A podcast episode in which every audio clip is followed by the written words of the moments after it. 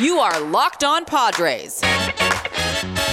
Your daily San Diego Padres podcast. Part of the Locked On Podcast Network. Your team every day. Greetings, ladies and gentlemen, and welcome to another edition of the Locked On Padres podcast, which is part of the Locked On Podcast Network, your team every day for Monday, October 5th. That was awful. Hope I didn't make your ears bleed. But, anyways, as always, of course, with the weird intros, my name is Javier Reyes, your host of this, your Locked On Padres podcast. Check out and follow Twitter page for the show, which is at LO underscore Padres, or my personal account, which is at Javapeno, which is spelled J A V I I P E N O. And if you feel so inclined, only if you feel, you know, oh so inclined, you can hit me up on there with any questions, comments, or whatever, and I'll do my best to get back to you. Send your little thoughts, send me your memes. You can do it all. You can hit me up on the Gmail too, which is lockedonpadres at gmail.com. Today's episode, guys, is brought to you by Built Bar. Built Bar is a protein bar that tastes like a candy bar. Go to builtbar.com and use promo code locked on, and you'll get $10 off your first order. And guys, speaking of firsts, we're going to be talking about the first time that the old Padres have advanced in a playoff series in quite some time. Since 1998, in fact. Now, you might think by the sound of my voice, because you guys are used to hearing me just go nuclear rocket launch silo to the moon excitement and energy when I'm talking about the Padres, especially since they just won since the first time since 98, just like I said. But there are two reasons for that. One is because it happened on Friday, so I guess you could say the excitement it's just not at the all-time high moment anymore. So I don't want to, you know, try and do that. And also because I'm not in the best of moods right now. I'm not gonna lie to you. I'm just, just rough last 24 hours. So I'm just not as high energy as I usually am. But fear not, my fellow Friar Faithful homies. We are still going to be recapping this game, just giving some of my thoughts on my highlight notes on it, and then talking about a very specific man who deserves a whole lot of credit for this series win, and then previewing what you guys can expect for the rest of the week. So it's a really cool show for you guys today. So let's get started. On Friday, the Padres defeated the St. Louis Cardinals by a score of four to nothing, as you all probably know. And look, if if, if there's there's two main things that I'd say are the biggest highlights of Friday, right? First one, which is a little bit less uh, as crazy, I'd say, in terms of kind of a thing that just happened to go our way, is just Cardinals defense was not there. They had their own, like that Texas Rangers team back in the playoffs, back in like 2015, 2016, whenever that famous Blue Jays series was, when they made all those errors in that one inning. Don't get me wrong, the Padres were in control for most of the game. It felt like it felt like they could not hit really uh, anything that the bullpen was throwing, but really it just that that was just one of those innings, man, with the error by Kolten Wong, a throwing error, which allowed um, Trent Grisham to reach. Um, and then they end up walking Fernando Tatis because honestly, it makes sense. Instead, you allow for the force out at every base and whatnot. And then Manny Machado reaches on Tommy Edman's the fielding error, which was at first just so depressing because Manny actually low key, low key storyline, not the best playoff series for him. He basically just had that one solo shot home run, which was huge. Do not get me wrong, it was a huge moment for sure. And him pounding his chest, I love the swagger. But it's just in actuality, he hasn't been as amazing in the playoffs. Batting 143 right now which is pretty much the lowest, with to the exception of Austin Nola and Eric Hosmer, are probably the only ones that have been worse on a batting average level. And Edman basically he misses third base.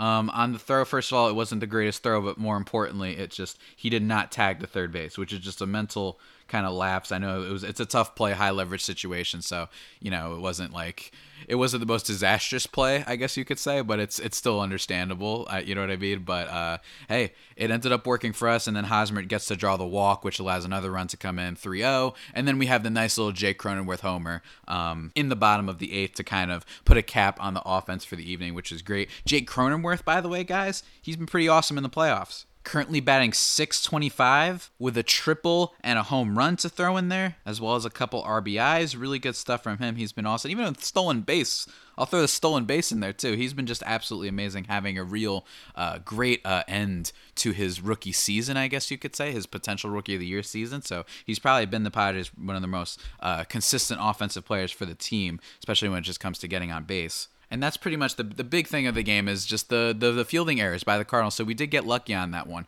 Maybe it's not as satisfying as it was on Thursday when they had the home run palooza and Slam Diego returned, but it's still heck, I'll take it. And you know what? The Cardinals they've they've had their moments before, so I'm sure that you know I don't want to hear the Cardinals fans complaining too much. You know what I mean? We after all didn't even have our starting pitchers, and that brings me into my second point, which is the bullpen was phenomenal. Not just phenomenal doesn't even describe it enough honestly because and check out this never in at least 121 years had a team won a playoff game by shutting out its opponent while using nine pitchers. That's right the padres used nine pitchers on friday. Craig stammen tim hill pierce johnson adrian morejon Austin Adams, Luis Patino, Emilio Pagan, Drew Pomeranz, and Trevor Rosenthal. Again, all those guys. It was just a dominant, dominant showing. And I noticed that a lot of people, somewhat myself included, not really, I actually was kind of like, eh, okay, is when they announced that Craig Stammen would be starting off the game, which was met by a lot of uh, dissent, I guess you could say, from Padres Twitter. And I understood it. Craig Stammen has probably been one of the more disappointing, not even disappointing, just the, the more notorious relievers in the Padres bullpen, despite it being so good. And, you know, know, I understood it, but I guess I understood the strategy because the strategy I essentially believe was all right, Stammen has not been good, but let's get him out early first. Because it's not like this was a day that was going to be a starting pitcher day. It was going to be a bullpen day. You were going to have to probably use him at some point. So it made sense. And that really, you know, paid off for us as he went one and two thirds innings, uh, looked fine, only gave up a hit, no major like kind of things, didn't walk anybody, which was great. I even thought they might have taken him out a little bit early, but it didn't matter. Austin Adams looked pretty good. You know, he did his best like the Nelson Lamet impersonation by throwing those sliders and getting a strikeout on them. And I know he did that the previous days. He he looked cool. Just a nice random guy that we got in that. I believe it was the Austin Nola trade. Just one of those extra side piece players to kind of bolster the bullpen. I guess he kind of uh, was doing really well for us there. So that was really great to see. And then of course Adrian Morejon, he gets two strikeouts, and Trevor Rosenthal kind of is the last one to close out the game as he gets three Ks, which was awesome to see, especially since he has not been so great uh, in the postseason so far. And really, just it's this whole thing is so impressive. You know, yes, I just told you that stat about how, you know, only, it was actually, in fact, not only has it never happened in the postseason like 100 years, there's only been one time in a regular season game that nine pitchers combined for a shutout. That's crazy. It really is. But really, what makes it even more impressive is when you consider that all these guys, or at least most of them, pitched in game one and game two. Austin Adams had gone two thirds of an inning uh, just the other day in game two with 16 pitches. Pierce Johnson, he actually went in all three games. He went an inning for each one with a total of 39 pitches overall through the three games. Adrian Morejon, he threw 55 pitches. Emilio Pagan went in each game. And I know, right? I forgot that Emilio Pagan even pitched in each game. It's kind of crazy to think about that, considering that he's another one of those Craig Stammen types that makes you nervous. He ended up throwing a total of, of 60 pitches throughout these these three games, so he must be he needs the rest. He's needed these days off. And Patino you brought in, Drew Pomeranz went all three. Garrett Richards went games one and game two. Trevor Rosenthal went all three. Not as great in the first two games, but then did get those three Ks to kind of shut it down. And Matt Strom, who I believe was a little bit hurt, a little bit banged up. We'll have to see um, maybe if they replace him in the roster, depending on how the bullpen session goes. But you know he was still pretty good, all things considered. Uh, really, just kind of that workhorse uh, bullpen guy that we we go to every now and then, and has been pretty consistent this season. So that's really those are the, really the two big things, man. An unbelievable all timer, like literally never before seen, unprecedented kind of bullpen showing uh, by the Padres, and then just a bunch of fielding errors by the Cardinals that thankfully the Padres are able to capitalize on. And Jake Cronenworth stays hot. You know what I mean? He's been probably our best player in the postseason so far, which is really great considering that he hadn't really had a last good month of September. And I just want to say, you know, with all the celebrations in the streets that I saw that, on social media and all that, it just emblazoned my heart with pride. And and you know, after all, it's it's been a while since the Padres won a playoff series. Like I said, in 1998 was the last time they won one against the Atlanta Braves when they won four games to two and then ended up getting swept by uh, the Yankees. Uh, it's been so long, you know what I mean? And even more importantly, it's been a long time since we beat the Cardinals, as you all are probably familiar with, which is why I was so nervous to potentially face them uh, when I did my little playoff look ahead, is that they beat them in 2006, 2005, and 1996. 0 for 3 there when it comes to play the, Pard- uh, the Cardinals in the, the playoffs, the Padres are. And, you know, as a Chargers fan since basically forever, I understand that feeling, man, of knowing that teams that are in this situation, you know what I mean? They, you know, it's I've been a fan of the Chargers, and they've gotten they're famous for having injuries all the time. You know what I mean? They literally just this year they lost their best overall player probably before the season even started for the entire season. And this is just a team, the Chargers, that rarely seems to overcome those type of things. So I can understand from that perspective that Padres fans would be cynical, seeing that they don't have Dinelson Lamet or Mike Clevinger, and they still end up pulling it out with all these relief pitchers, some of which you don't necessarily trust, and a lot of which had already pitched in games one or games two. Uh, so really, it's just an unbelievable moment, an unbelievable thing to see, and I understand the excitement. I understand all those videos of people. Some people might be saying, "Relax, you only won like a, a wild card series. Like, you know, hold hold your horses."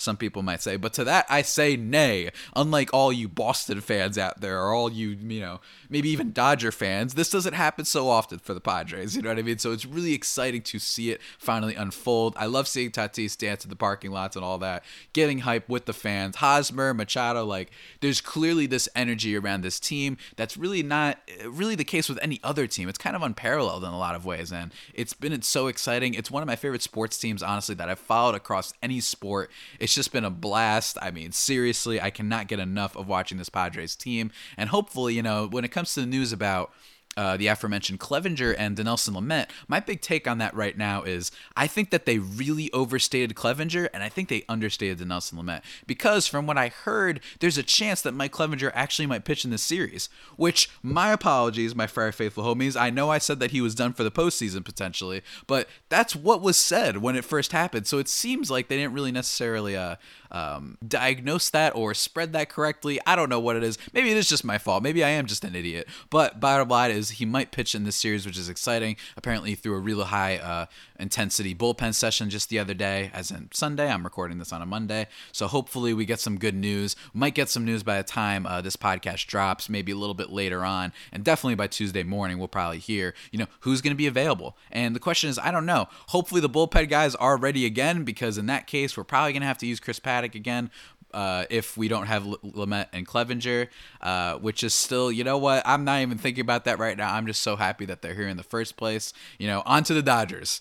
Onto the Dodgers, as they say. And you know what else makes me happy, guys? It's a good old thing called food. You know, and it's any type of food, by the way. It could, it could be wine.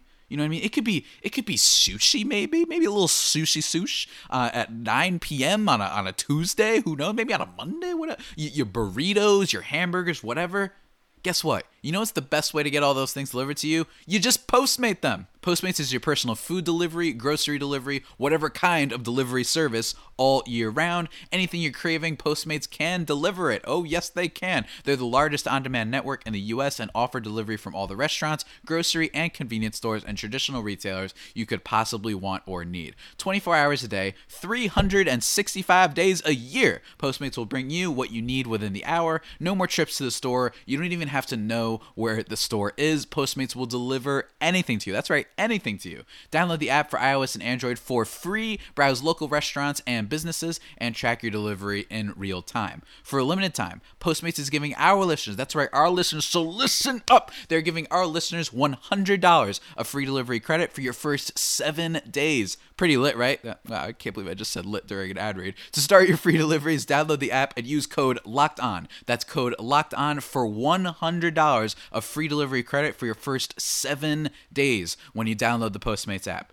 And now, guys, for the second half, the second bit that I want to talk about is one, I'll probably end up talking about how much I love the Padres again and how much fun this team has been. But most importantly, we need to do a little ode, a little tribute, a little just congratulations, a little respect. I guess you could say, a respectful service to Sir Jayce Tingler, the manager, obviously, of the Padres, because throughout the whole season, at least in my opinion, you guys could tell me if I'm wrong, of course, I would love to hear your thoughts. I really think that he's been kind of an up and down sort of manager. I have always, I've been on the record of saying that I think managers, not that they don't matter, but I do not get all that feisty and crazy and upset about them. I just heard that Bill O'Brien actually of the Houston Texans got fired. That one I actually understand. I do not think that's just a scapegoat situation. My take, why is it that every single year the thing that makes your star quarterback better, why is that they keep losing it? For a better offensive lineman to literally your best receiver who's on the Arizona Cardinals and looks literally unstoppable. So I understand understand that, right? But in the case of someone like Jayce Tingler, my thing is like, look, man, at bottom lines, people have to play better. People have to pitch better. So while there were some, you know, criticisms of him using the bullpen early on in the year, maybe some lineup uh, things that people disagree with, maybe people think Jake Cronenworth should actually be the leadoff hitter, which honestly, the way he's playing right now, I actually agree with that and think that he probably should. Even though I think Grisham has a better eye at the plate overall, I think that Grisham has been, I think, hitless at all in t- total of the postseason. He's managed to draw a couple walks, but he really hasn't been that great. You know, as much as I like to complain about, you know, guy, the big stars that don't come through. Trent Grisham has struck out twice with the bases loaded so far in the postseason. It actually might have been more than that. So call me crazy, but it might have been more than that. Anyway, uh, Tingler deserves a lot of credit because, like I said, this is the first time that someone's won that postseason game with all those pitchers being used, and that means that at some level you got to give him credit because that means you have to know the right matchups. You got to know which guys to trust to face which hitters. Don't get me wrong, this ain't the 90, the 27 Yankees. You know what I mean? That the Padres are going up against. The Cardinals' offensive woes and just not being a great offensive team kind of caught up with them, it looks like, in game three. But still, you got to give Jayce Tingler credit, especially for certain, like, kind of bold moves. You know what I mean? You navigate this series where Lamet and Clevinger are both hurt, your two star starting pitchers, and both Paddock and Davies, they don't even last three innings. So for you to navigate that, for you to choose the right relievers at the right time, you deserve a lot of credit for that. You know, it's you got to give some type of credit to the manager, considering how much of an unprecedented type of victory, uh, given the circumstances that the Padres went through. And I think that we need to ignore some of the other, yeah, yeah, maybe like I said, the lineup things are a little weird. But I think bottom line is, and I felt like this was the case during the regular season, a lot of experimentation going on. Nowadays, I don't think that it's safe to do experimentation. Now you just got to go with whoever the best players are. But you know, when he starts Mitch Moreland instead of Jurickson Profar, which receives a lot of flack, yeah, I get that. But he kind of made, you know, he got he put a good swing on the ball when it was against Adam Wainwright, and then he ends up putting Profar in the game later, and that leads to you know some good base hits and whatnot from him. So bottom line is, I think he's just been making the best decisions the whole way through. And look, like I said, I do not like to blame managers for basically anything. I think that oftentimes they're scapegoated, and it's just kind of like you got to do something real, real bad to get me upset. And in this case, on the opposite end of the spectrum, he did something real, real good to deserve unbridled praise, unparalleled praise for being just an awesome manager for the Padres. And it clearly seems like they ride for him. I saw this picture with um with Craig Stammen. You know, he gave Craig Stammen a big old hug uh, at the game uh, game three because I think he knows he knows how much he struggled this year and how much he's kind of the bane of Padres Twitter's existence. You know what I mean? A lot of people hate on this guy a lot, and for him to come out and really be awesome and really be awesome for those one and two thirds innings was really breathtaking and honestly just kind of emotional to see. Look, my favorite thing at from from the series obviously is from game 2. I'd say my favorite like singular moment is Manny Machado's you know shaking off the plate saying, "Oh, these pitches aren't going to work," and then hitting a fastball or I think it was a slider that just kind of hung up a bit into the bleachers to tie the game. That's still my favorite moment of the series overall, but it's a close second to just give some praise to Jayce Tingler's bullpen management and just using the right guys in the right situations. I feel like I'm repeating myself, so I'm going to kind of uh, sub it up there. And just say, bottom line, Jayce Tingler, nice to see that he hasn't been awful. That's how I view it. If you're not awful, then as far as I'm concerned, it's I'm all right with you. So shout out Jayce Tingler. Going to be interesting to see what the Padres do against this Dodgers team, which is unbelievably stacked. But you know, in a way, what's funny about this Dodgers series is they aren't necessarily as stacked on offense. The Padres have actually played them pretty well when it comes to the offensive side of things. Obviously, Mookie Betts is their best player. He's been a beast, but guys like Cody Bellinger and Max Muncy and even Corey Seager, just some numbers on those guys. The season statistics that they had versus the Padres this year, Bellinger's batting 179, Muncy 125, and Seager 207. I especially expect the latter to do a little bit better since I believe Corey Seager has some of the hardest hit ball average in the entire league among shortstops. So I think that he's still someone that I fear. I actually think he might be underrated at this time, but just because of the Tatis explosion, you know, I think a lot of people don't pay attention to the shortstop for the Dodgers right now. But bottom line is, I'm looking forward to seeing how that series goes. And what you guys can expect is I'm going to be doing a crossover with my arch nemesis. You guys have heard me talk to him before. He gives me crap on Twitter all the time. He's a troll man, but he is awesome. That's Jeff Snyder of Locked On Dodgers. Going to be super exciting. We're going to be recording that tonight, actually, because we want to wait a little bit longer to see if we get any news on Lamet and Clevinger and just kind of being really excited about this series. And I think one of the most exciting series that's still left in all the playoffs is still this one. I think that the A's and Astros is a close second because those teams clearly have beef with each other. I'd say that's a really exciting one. And I guess Miami's still got a little bit of an intrigue as this unicorn weird team, I guess, in the background. Yankees, Rays, eh, whatever you know, I feel like the Rays kind of got that one in the bag. You know what I mean? So, anyways, um, those are my thoughts for today, guys. That kind of about sums it up. That about does it for today's edition of the Locked On Padres podcast, the only pod that may be better than the Padres themselves. Remember, subscribe to the podcast wherever you get your podcasts from: Stitcher, Spotify, Apple Podcasts, Google Podcasts.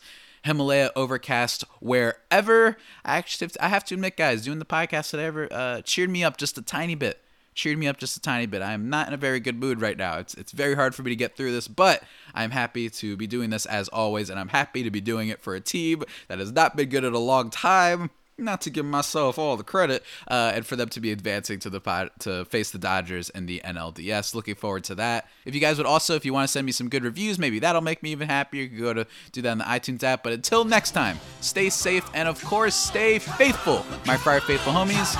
Take care.